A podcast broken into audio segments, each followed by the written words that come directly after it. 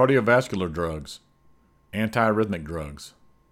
Antiarrhythmic drugs are medications that change the electrical properties of cardiac tissue and by doing so, change the way the heart's electrical signals spread across the heart. Since the tachycardia, arrhythmias that cause rapid heart rate, are usually related to abnormalities in the electrical signal, drugs that alter the heart's electrical signal can often improve these arrhythmias. Antiarrhythmic drugs are often effective, or at least partially effective, in treating most varieties of tachycardias. Unfortunately, the antiarrhythmic drugs as a group tend to cause a fair amount of toxicity of one kind or another, and as a consequence, they can be difficult to take. Each antiarrhythmic drug has its own unique toxicity profile, and before prescribing any of these drugs, it is vital that your healthcare provider fully explain the possible problems that may occur with the selected drug. However, there is one unfortunate problem that is common to virtually all antiarrhythmic drugs. Sometimes these drugs make the arrhythmia worse instead of better. The feature of antiarrhythmic drugs called proarrhythmia turns out to be an inherent property of drugs that change the electrical signal of the heart. Simply put, when you do anything to change the way the electrical signal spreads across the heart, it is possible that change will make the tachycardia better or worse. Commonly used antiarrhythmic drugs includes amiodarone, sotalol, propafenone, and dronedarone.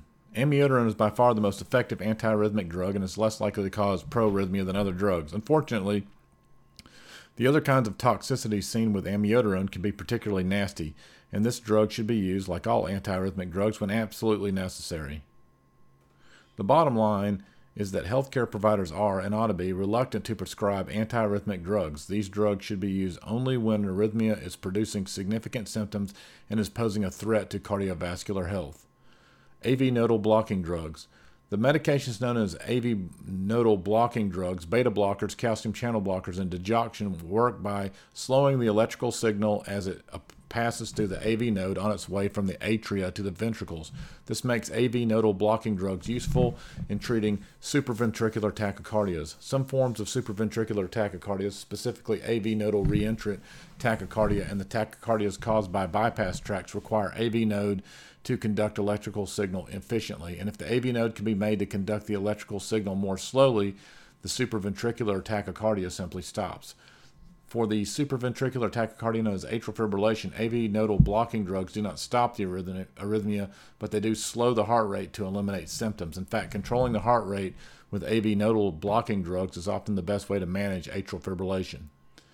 ACE inhibitors, angiotensin-converting enzymes, and ARBs, angiotensin 2 receptor blockers, work by opening blood vessels and lowering blood pressures. These medicines can reduce the workload your heart has to do, keep your heart muscle pumping better, keep your heart failure from getting worse. Common side effects of these drugs include dry cough, lightheadedness, fatigue, upset stomach, edema, headache, diarrhea. Beta blockers. Beta blockers slow your heart rate and decrease the strength at which your heart muscle contracts in the short term. Long-term beta blockers help keep your heart failure from becoming worse. Over time, they may even strengthen your heart. Common beta blockers used for heart failure include Carvedilol, Coreg, Bisoprolol, Zabeta, and metoprolol. Do not simply stop taking these drugs. This can increase the risk of angina, even heart attack. Other side effects include lightheadedness, depression, fatigue, and memory loss. Water pills and diuretics. Diuretics help your body get rid of extra fluids. Some types of diuretics may also help in other ways. These drugs are called water pills. There are many brands of diuretics. Some are taken once a day, others are taken 2 times a day. The most common types are thiazides, that's chlorothiazide, indapamide, hydrochlorothiazide, and metolazone.